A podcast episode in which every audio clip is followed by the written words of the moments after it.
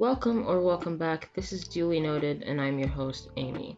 Unlike other episodes, I have chosen to research, put together, and educate myself on today's topic, as it is a serious topic. However, disclaimer, I do not have all the information, and this is just my conclusion on the information I amassed. In today's episode, I will be talking about the holes in the American standard of terrorism, which begins with a definition of the subject.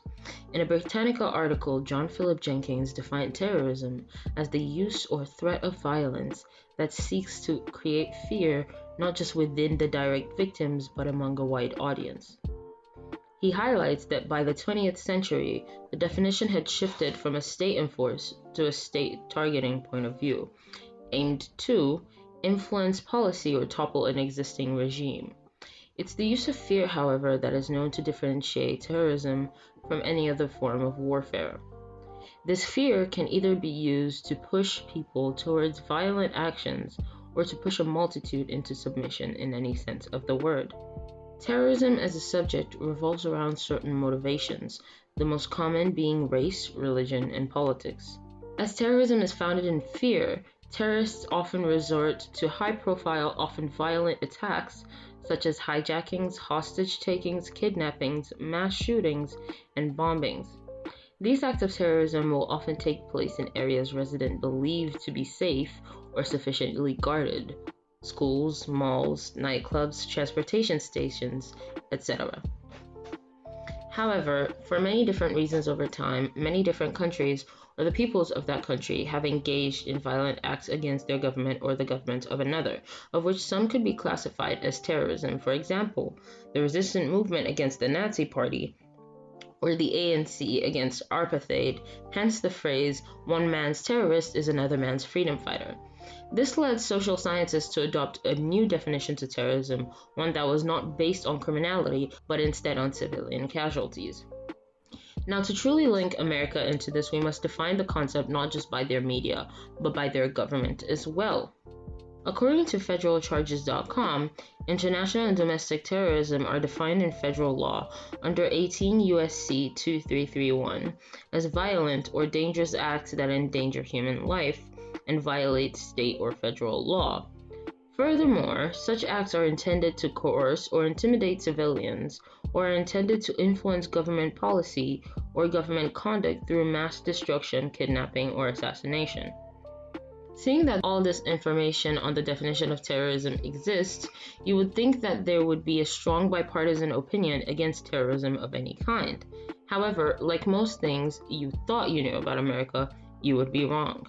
According to an article by Cindy Otis on Teen Vogue, on October thirtieth, a twenty-nine-year-old man drove a rental truck down a bike path in Manhattan, killing eight people and injuring at least eleven. Soon after, authorities and Donald Trump labeled the incident as a lone wolf terrorist attack. According to the federal prosecutors, a handwritten note that pledged an affinity to ISIS was found near the truck. This attack came less than a month after a white American man killed over fifty people and wounded over five hundred in a Las Vegas shooting. This incident, being the largest shooting in modern U S history, was not classified as terrorism. To further illustrate my point, we look at the Kenosha shootings, which in their right are not classified as terrorist attacks, but murders. On the twenty-third of August, Jacob Blake, a twenty-nine-year-old black man, was shot in the back seven times by a police officer in front of his children. This act of police brutality incited protests in Kenosha, Wisconsin. Two days later, on the twenty-fifth, Kyle Rittenhouse, a seventeen-year-old white male, traveled across state lines, armed, and killed two protesters and injured another. In this case, we could say that the police force has become a terrorist organization that operates on the principle of one man's terrorist and another man's freedom fighter. A terrorist to black Americans across the continent and a freedom fighter to America's conservative white supremacists. This is proved by the sheer fact of police brutality being fueled by race, in that not only did this officer shoot at a civilian, which can obviously be written off as a mistake, but he did it seven times in the presence of other police officers. The community that is then white conservative Americans, or those who identify with the current Republican Party, made Kyle feel empowered to cross state lines armed and freely kill people, which he knew was going to happen, as he was interviewed prior to the shooting and admitted to not having any non-lethal ammunition. In cases as such, we must then ask ourselves, what backs the American nonchalance towards white perpetrated terrorism? Perhaps the fact of it being a nation in itself founded on terrorism. Having briefly covered the subject of white perpetrated domestic terrorism versus terrorism perpetrated by immigrants, especially those of color, the standards of terrorism are then questioned to be astronomically impacted by the race of the perpetrator.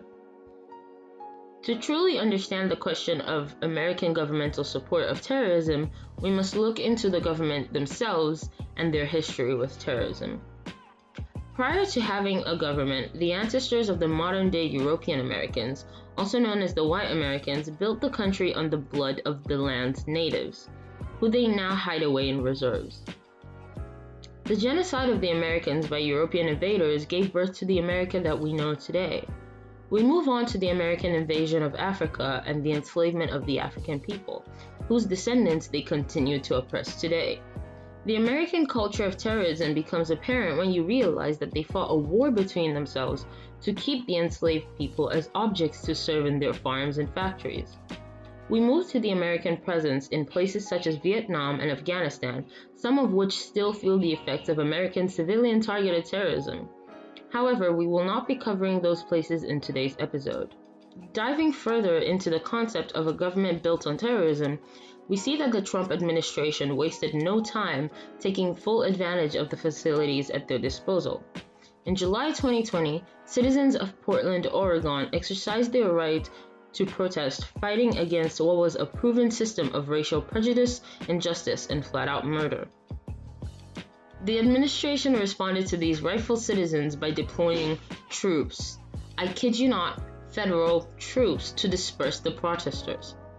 Were there irresponsible and violent people among the mostly peaceful protesters? Yes, but is that a justification to use tear gas, rubber bullets, federal troops, and firearms on civilians, killing some and injuring most in the process?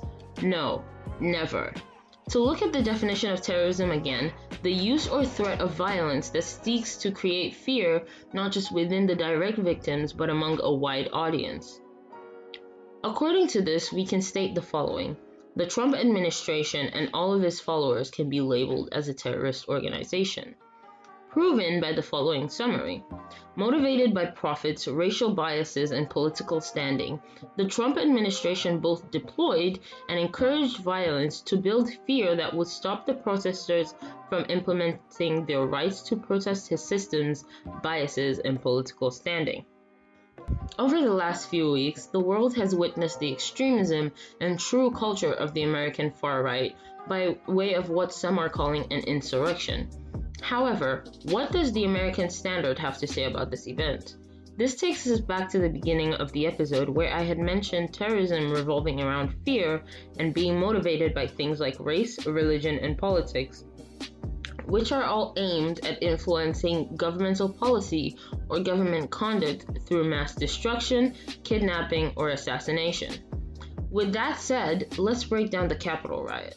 A group of political extremists, armed with guns after instigation by their leaders, proceeded to the U S Capitol with aims to kidnap, harm, and possibly assassinate members of Congress to achieve the objective of overturning the election. Or in summary, an armed mob stormed a government building in hopes of committing violent crimes to incite a change in political decision. This, my friends, is textbook terrorism. So surely, the great America would have protected the Capitol, right? Wrong. The Capitol on that day was understaffed, unprotected, and compromised. This massive group of terrorists apparently did not warrant the use of governmental forces. However, that case changes when it comes to a man shopping, a boy jogging, someone going out for a snack, a woman sleeping, and young children playing. In all those cases, governmental forces were called, and all those mentioned above, peaceful and not even in protest, were brutally murdered. What was the difference? Race. So the question is, are Black and P O C lives more threatening than guns? And what backs the American nonchalance towards white perpetrated terrorism? Now, before I finish, disclaimer, by no means am I calling all white Americans or conservatives terrorists or white nationalists. I am simply stating what I have amassed through my research. Thank you guys for listening. If you have any questions, feel free to tweet or D M me. Make sure you do your own research, and I will see you next time.